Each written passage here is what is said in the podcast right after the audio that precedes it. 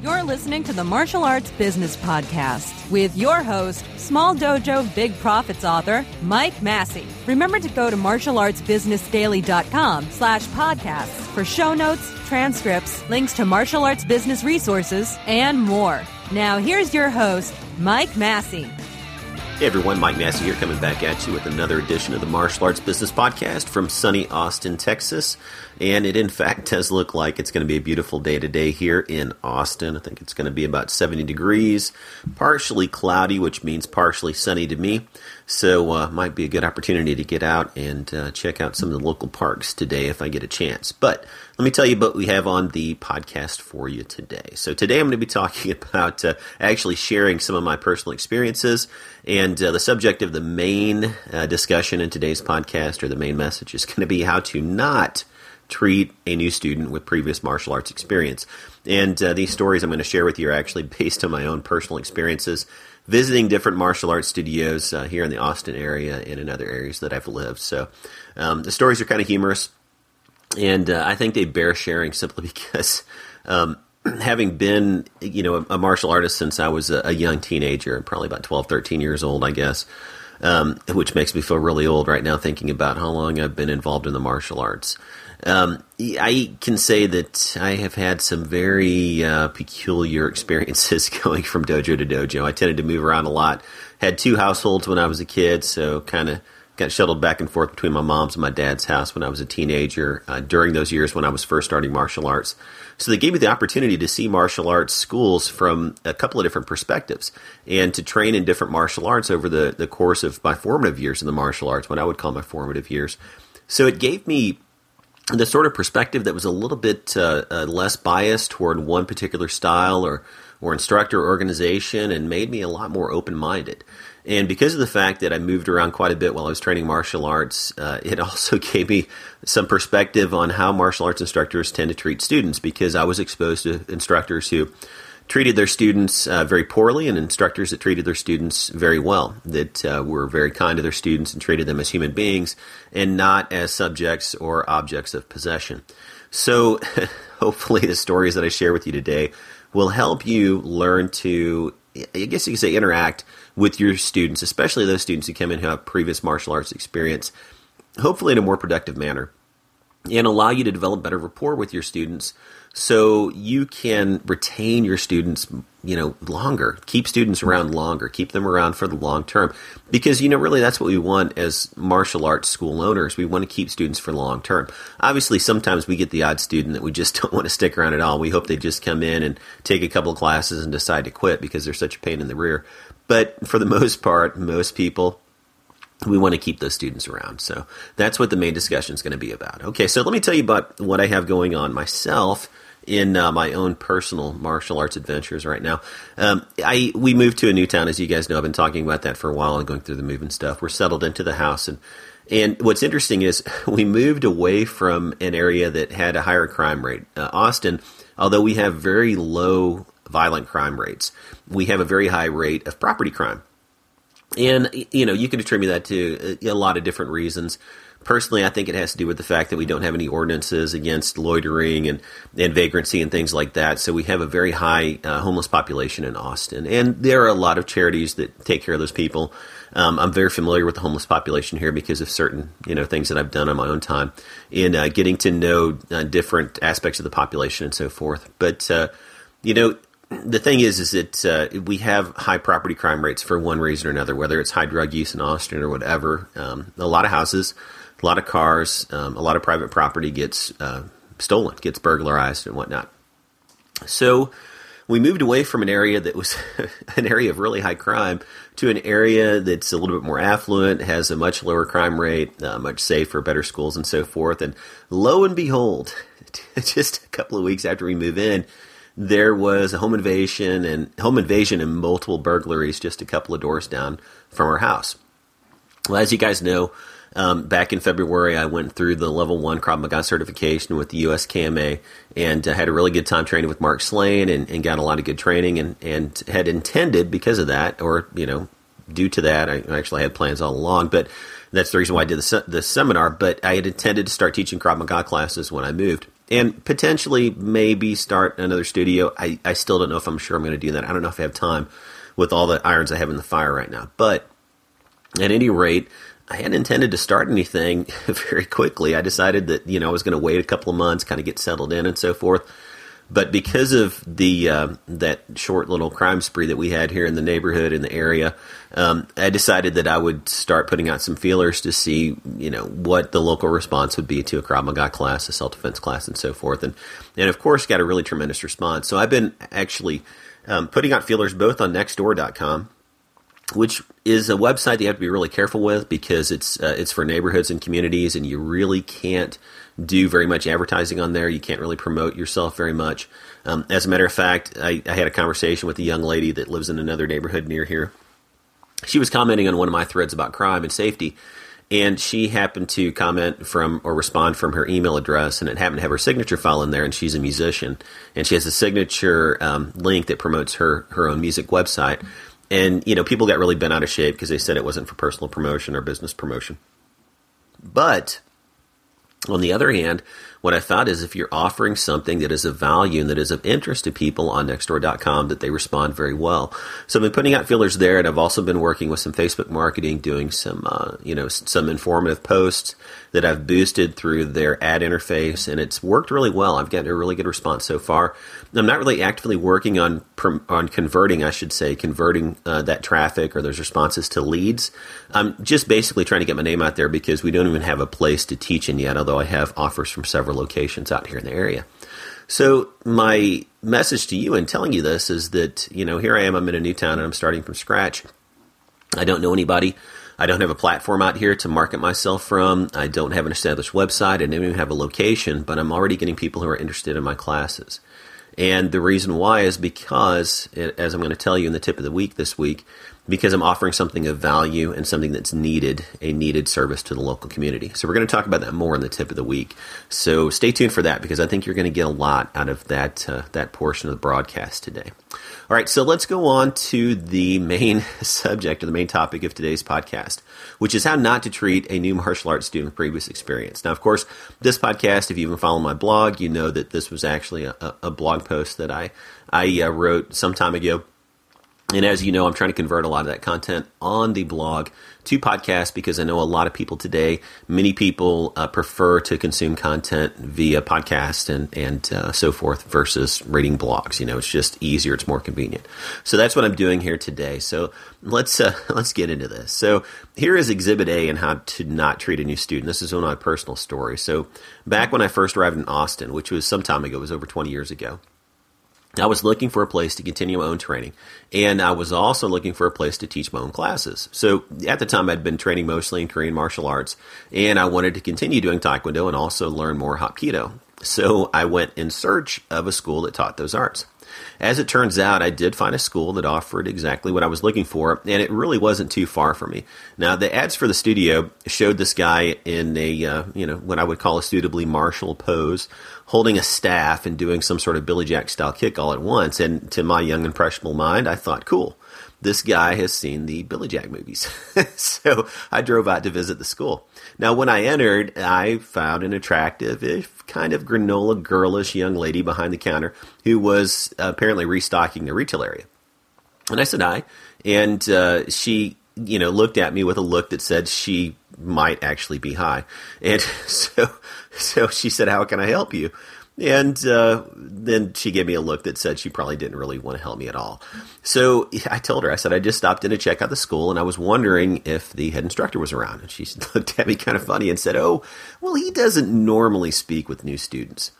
And what was interesting was is that you could tell by the way she was communicating with me that she had some kind of a I don't know cultish infatuation, I guess, with the head instructor. It, it was a signal I should have picked up on, but I didn't at the time. But then she continued and she said, But, you know, I can show you around if you like and answer all your questions. So I asked the obvious question Do you work here? And she said, Well, sort of. We all volunteer to help out in the dojo. Okay, now that was alarm, you know, uh, bell number two that should have been going off my head that wasn't. So, but anyway, I was starting to kind of get the picture, you know, kind of the subtle but unmistakable Manson family vibe, if you will but you know, I kind of dismissed it because I was visiting a martial arts school, and you know, there's no telling what sort of weirdness you might run into in the quest for martial knowledge. Even as a young man, I had figured that out. And I'd seen every episode of Kung Fu on TV and I'd been doing traditional Korean martial arts for years. So I knew that there was bound to be some strangeness going on. So I follow the flower girl around the school and I'm asking questions about classes, the styles they teach, and the master instructor. And, uh, you know, it turns out he was once a direct disciple of some Korean master, but later the guy broke off and started his own thing. So the girl turns to me and smiles and she says, Oh, by the way, we'll be closed next week for our annual remodeling. All the students are required to help out. So if you enroll today, you can come by next week and help paint. Now, I did my best to avoid looking at this lady, at this chick, like she was already high in paint fumes. And I just kind of smiled and I said, Sure, that'd be great. You know, any chance that I could speak to the head instructor? And she looks at me again and says, Oh, he doesn't usually speak to new students. And once again, she had this sort of dreamy look in her eyes when she said he, referring to the head instructor. Um, I would say dreamier, rather, because dreamy seemed to be her default mental state. Uh, but anyway, I told her, I said, well, I'm kind of trying to make a decision here, and I'd really like to speak with them before I make my decision on whether or not I want to join your school. So, in other words, what I was saying was, I want to speak with the owner of the circus, not the monkey, you know? So she placed a finger on her temple to look like she was thinking really hard, and this lasted for quite a while. Um, uh, in my opinion, drugs will do that to you. Finally, she snapped back to the conversation and said, Well, I suppose I could see if he'd speak to you. Let me check. So, five minutes later, I'm sitting in a chair that obviously had the legs shortened to afford the guy behind the desk the luxury of looking down at anyone who sat there.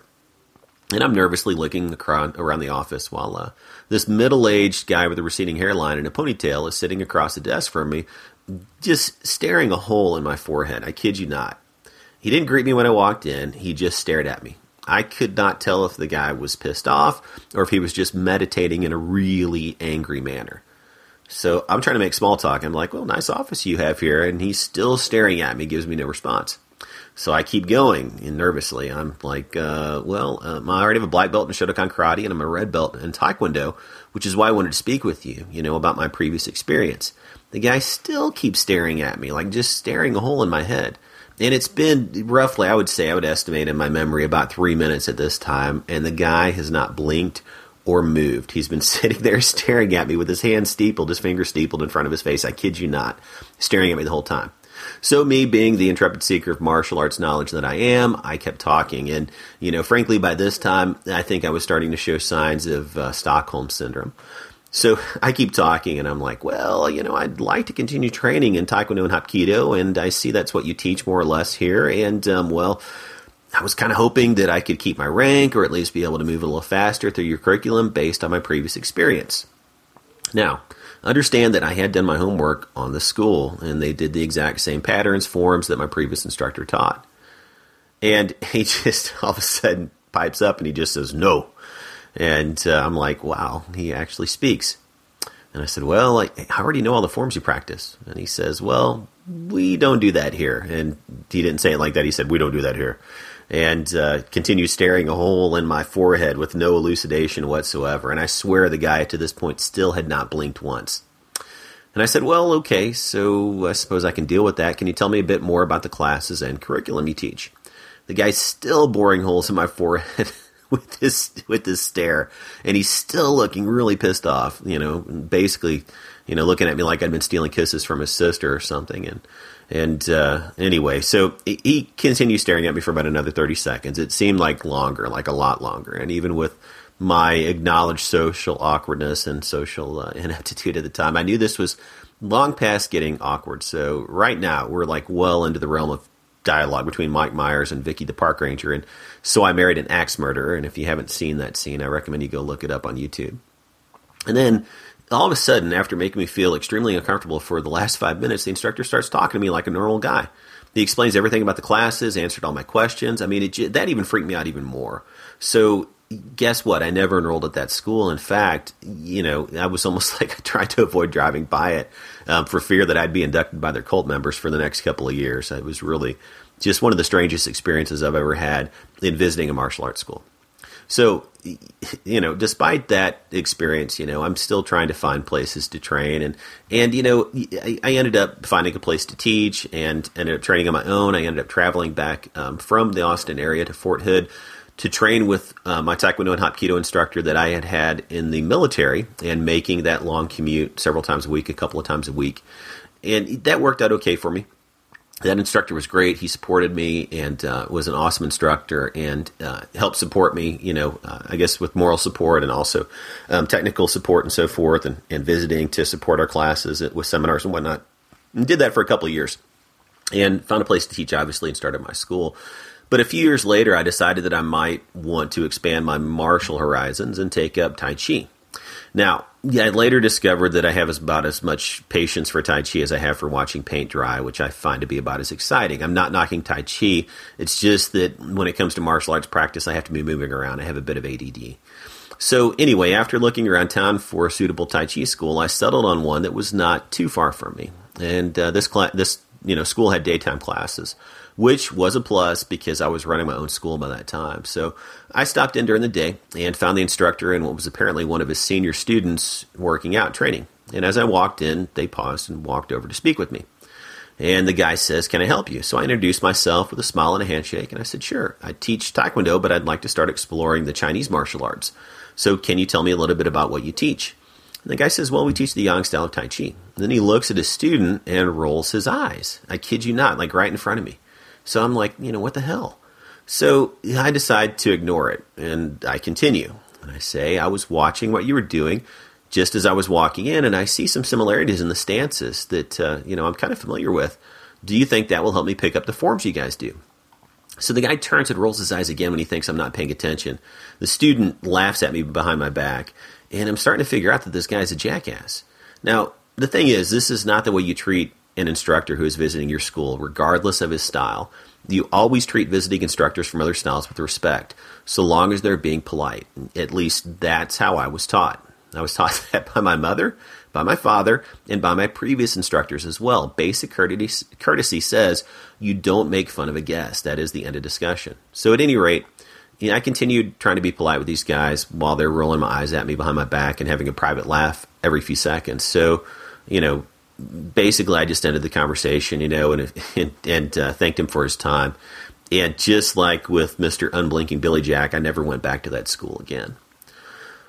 So, you know, I had that experience and and uh, decided, you know, whatever. I ended up taking Tai Chi with somebody else who was a really nice guy, very talented Chinese martial artist, um, who was actually a Shuai Jiao instructor, and, and experimented a little bit with it, and and just didn't really found out I didn't really care for it. I also had another visiting instructor who's a very high ranking Aikido instructor was a very good Tai Chi instructor visit my school. I did some Tai Chi with him and finally figured out, you know what, it's just not for me.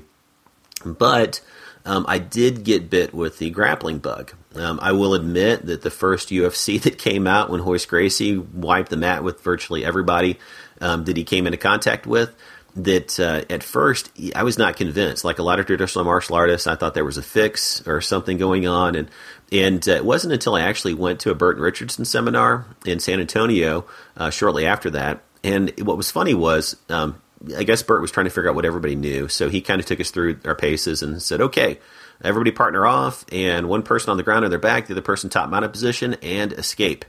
And I'd never done any of that before. So I'm on my back. I don't even know what the top mounted position was. And this young 19 year old kid who I knew had very little training, maybe like a year's worth of training with a Jeet Kune instructor that was local that I'd trained with for a while. And these guys had done some grappling. He gets me in top mounted position. And I can't get him off. And I'm freaking out because, you know, at this time, I had like, you know, maybe 10, 11 years of experience in the martial arts. You know, I thought I was pretty prepared for anything. And this kid's just, you know, basically just grinning on top of me because I don't know, I don't have a clue how to get him off. So that showed me that I needed to learn how to do some grappling. So, you know, like a lot of karate guys, you saw the light. I started doing jujitsu and, and I kind of still dabble with it. You know, it's not my favorite thing to do, but I do it because I know I need it. Um, I, like I said, I'm still not that good at it, and probably has a lot to do with the fact that I don't actually like doing BJJ. I just do it again because I know that I need to do it. So my pattern is I tend to train for a while and I kind of get comfortable with being mildly proficient and then I stop mm-hmm. training until I realize I'm out of practice, at which point I start up again. And that's, I know, probably not the best way to gain any lasting skill in a very complex and nuanced martial art. But at any rate, early on in my somewhat checkered career as a BJJ student, I decided to check out a local school. Now, the guy who ran it was a black belt And this was back in the day when there weren't many BJJ black belts teaching on every corner. And at the time, I had trained with a friend who was a purple belt for a while, but I really wanted to get a little bit more serious about it, even though I, I more or less hated doing grappling. So I stopped by the school and I spoke with the instructor, explaining that I owned a taekwondo school because I wanted to be upfront and be, uh, you know, very transparent. But I also told him that I was interested in learning jujitsu and I had very little experience. So he was very nice. If he came across as a bit full of himself, but nice nonetheless. So I paid for a month of classes and showed up the next day. As I walked in, I said hi to the instructor, greeted him, put on my gi, and I got on the mat and started, you know, kind of stretching. So there were about 15 or so students already warming up and stretching at that time. And I just simply found some mat space by myself and started quietly doing the same. Now, about 15 seconds after I get on the mat, the instructor comes out and he says, Mike, come here for a second. So I jump up and walk over. I'm like, yeah, yes, sir.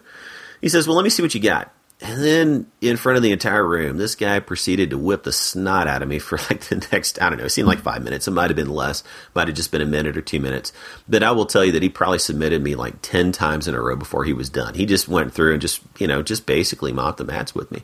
And it was really an obvious and clear physical message that he was the boss and that he had little, if any, respect for me or anything I'd done in the past and you know, it, you know how you pick up that vibe from somebody that they're just you know kind of having fun with you, and the guy's just smirking the whole time. You know, the smart ass smirk, and it, I don't know. It was just uh, came across definitely the wrong way. Now, granted, personally, I know what it's like the first time you glove up in a fighter's gym. I had walked into in the past enough boxing and kickboxing gyms where um, competitors and, and pros trained, and had had my nose bloodied enough to know that you keep your head down and you shut up when you're the new guy. But the thing was, this wasn't a fighter's gym. It was just a regular jujitsu school with a bunch of regular people, professional types, who were working out for fun. And, you know, to be honest, I was there to have fun. At least, you know, I was until at first class.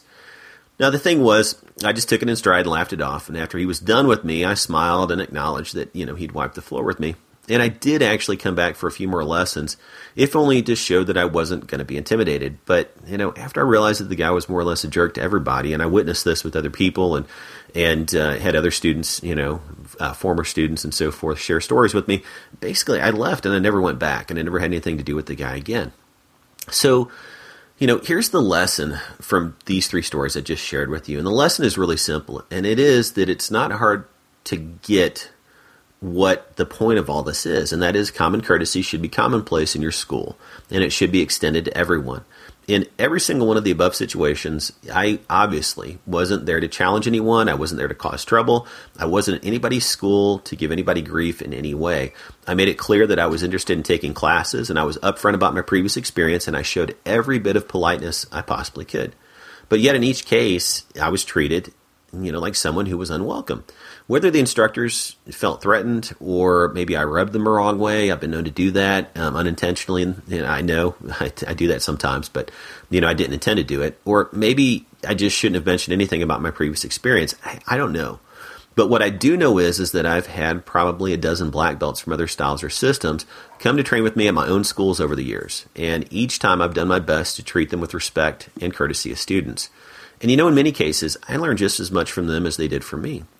So, look, does it hurt your bottom line if you chase off a student or two every once in a while? Probably not. But you never know when you're losing, or what you're losing, I should say, when you lose a student. You know, that, that student, they might have turned out to become a real asset to your school. You just don't know. So the moral of the story is that you need to watch what people with previous experience do when they come in your school before you make a snap judgment and treat them poorly. Not everyone who walks in your studio wants a challenge match. And instead, chances are good that if someone walks in with previous experience, they're just there to learn. And besides, if an instructor is that threatened by someone who comes to them with previous experience from another style, what does that say about him? In my opinion, not much. And after you know having many such experiences, I simply, honestly, won't train with someone who won't show basic courtesy and respect to another person. I just don't do it. So I'd hazard a guess to say that the people listening to this podcast, you know, those of you listening right now, that you probably wouldn't either. So just think about this. Think about this podcast message the next time someone comes to you from another style or school, and remember to extend them the same courtesies you would give to any brand new student. All right, so that's it for our main message and uh, this main portion of the podcast. So stick around next because I'm going to get to the tip of the week and I'm going to talk about how I got so much interest in uh, my Krav Maga classes here in a town where I don't know anybody, where I have no connections, I don't have any established marketing presence whatsoever. I'm going to tell you the secret to that in the tip of the week coming up next. The tip of the week. It's time for our featured martial arts business tip of the week. For more great tips, be sure to visit martialartsbusinessdaily.com to subscribe to our newsletter. And while you're there, click on the Business Resources tab for links to all Mike's martial arts business books and courses. Now, here's your martial arts business tip of the week. Okay, time for the tip of the week. So, going back to what I was speaking about earlier in the podcast about how I am managing to get so much attention on my program, my new program, in a town where I'm brand new. I don't know anyone. I don't have a marketing platform. I don't have an established website. I don't have any contacts in the community, but yet I've still been able to garner interest in my programs. As a matter of fact, I've been contacted by about a half dozen people so far who want to take my classes, who are interested in taking Krav Maga classes with me. I have already been offered four different locations, actually three, and I'm I'm negotiating a fourth one to teach classes and to start teaching part time. So why all of the interest? Well, there's a couple of principles at work here that I want you to understand, and these are very important principles when you're marketing your martial arts school or part-time martial arts programs if you're just getting started. The first principle is that you have to understand your market and you have to understand what your market wants. If you're trying to shove something down your market's throats that uh, people in your market, you're trying to shove something down their throats that they don't want, uh, you're not going to get very good results. So you have to look at the market and understand the market's needs, their wants, their desires. And then when you communicate with your market, you have to make sure that you speak to those needs, wants, and desires. Okay, so basically, give the market what it wants. And I know from teaching martial arts for the last over 20 years and being in the martial arts for the last, you know, somewhat three decades, something like that. I know that when it comes to adult martial arts, adults want basically three things. They want to get in shape, they want to have fun, and they want to learn practical self defense. Those are three things that most adults want. Most adults who are looking to take martial arts classes or might be interested in taking martial arts classes or self defense classes are going to fall into one or several of those three categories, one or more than one. So I know when I communicate with my market that I'm talking about, you know, things that interest them. I'm talking about fitness, I'm talking about having fun, and I'm talking about learning to protect themselves. So that's the first thing. The second thing that uh, I want you to understand is that I also understand that most people are tuned into what they call WIIFM, which is what's in it for me. And this is an old saying in copywriting circles. Uh, people who write marketing copywriting, uh, professional copywriters often talk about that. They often say that when people are um, reading your copy or they're reading your sales content, your sales, uh, you know, uh, verbiage or whatever, that if you talk about what's in it for you, um, you talk about yourself a lot, that you're not going to get a very good result. So you need to find out um, a way, an angle, if you will, to approach your market and give them a reason to be interested in what you're offering. So you have to tell them what's in it for them. And that's what I do. And typically, what I try to do is I try to offer something that is of use, that is a benefit to the local community. Um, I try to be of service to the local community because by being of service, you get people's attention. Um, when you're willing to give of yourself and give of yourself freely and not expect anything in return, it's a it's a very attractive trait to other people. And I know this is something that's kind of subtle and it's it's not really something you can put your finger on them and i can't you know just tell you in a nutshell exactly how to do this. But what i am saying is is that when you offer something that is of interest to the local community and you do it unselfishly when you do it and you, you're giving of yourself and giving of your own time and giving of it freely and not expecting anything in return you're going to make some friends that way and you're going to make friends very quickly. So so that's what i suggest that that you do. I suggest that you be of service to your local community. Find a way to serve the local community and do it without expecting anything in return and you're going to make a lot of friends. You're going to make contacts in your community very quickly. Chances are good that you're going to come into contact with some people who are influencers in your community and those influencers are going to help you market your studio. Um, if you'll think back uh, a couple of podcast episodes from when Alex Changho was on the podcast, he was talking about marketing your school without um, actually doing online marketing, and that was the whole message of the conversation we had. If you haven't heard that podcast, I suggest that you go back and check it out because it was a really good podcast episode, and there was a, a lot of knowledge dropped during that podcast episode that refers directly to this. Now, remember, I do have a website because you guys know I build websites. Um, that's part of my business. Um, I've been doing that professionally for some time. So I do have a website up, but the website's not established. I mean, it's not like it's ranking well in the search engines and it, it's not like it's getting a lot of traffic. So, you know, those are the two things, the two truisms, the two truths, if you will, that uh, I'm resting all of my uh, marketing efforts on right now. And like I said, I'm really not even trying to convert this interest into leads. I'm just trying to get my name out there right now to establish myself. Now, once I'm established and I actually, you know, people know that I'm not just, you know, some guy, but that I'm somebody who is actually, you know, I guess you could say has some, uh, some, some currency in the local community, um, then at that point I can try to leverage this interest and these contacts that I've I've received and leverage them into clients. So understand that as well that you don't want to just start off uh, attacking people with your marketing message. You know, get known in your community first, get to know some people, get your name out there first, and then when your marketing starts to hit, when you start marketing in earnest, people are going to tend to notice that marketing and they're going to tend to take um, take notice of it. I, I should say uh, much more readily than they would if you were just some guy that they didn't know. Okay, so that's it. That's it for the tip of the week. I know that the stuff I talked about maybe is a little bit fuzzy. That it's not really something that's that's uh, necessarily an immediate step by step actionable plan for you to go out and market yourself. But I hope that the principles that I just shared with you will help you market yourself more effectively in the future. Okay, so that's it for the tip of the week this week. And I want to thank you for tuning into the podcast once again. Uh, we, I don't know if I mentioned this in a previous podcast, but we surpassed uh, 10,000 downloads of the podcast, which was a milestone that I set for myself. And we've surpassed it much more quickly than I thought we would with the podcast. I want to thank you for your ongoing support of this podcast. It means a lot to me. Um, also, I want to let you know that I am trying to secure an interview with someone who's uh, fairly well known in the martial arts community um, also in the entertainment industry. And uh, I'm trying to secure this interview. I'm not going to promise anything, so I don't want to announce any names, but uh, hopefully I'll be able to secure an interview for the for the martial arts business podcast soon with this individual. Um, so from what I understand, they're supposed to be putting me in touch with this person's uh, uh, PR rep, so uh, their public relations person. So hopefully, I'll be able to secure that uh, interview. And I have some other interviews in the works. So I know it's been a couple of weeks since we had an interview. I did a bunch, you know, all at once. And uh, I think it's time to have another interview guest on the podcast. So just to let you know, I'm working on that. So once again, thanks for tuning in and uh, get out there, enroll some students, and I'll be talking to you soon in a future podcast episode.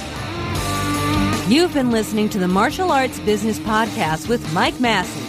Be sure to subscribe to this podcast on iTunes. And if you've enjoyed this show, leave us a positive review while you're there. Thanks for your support. And tune in again next time for more great martial arts business tips and advice from martialartsbusinessdaily.com.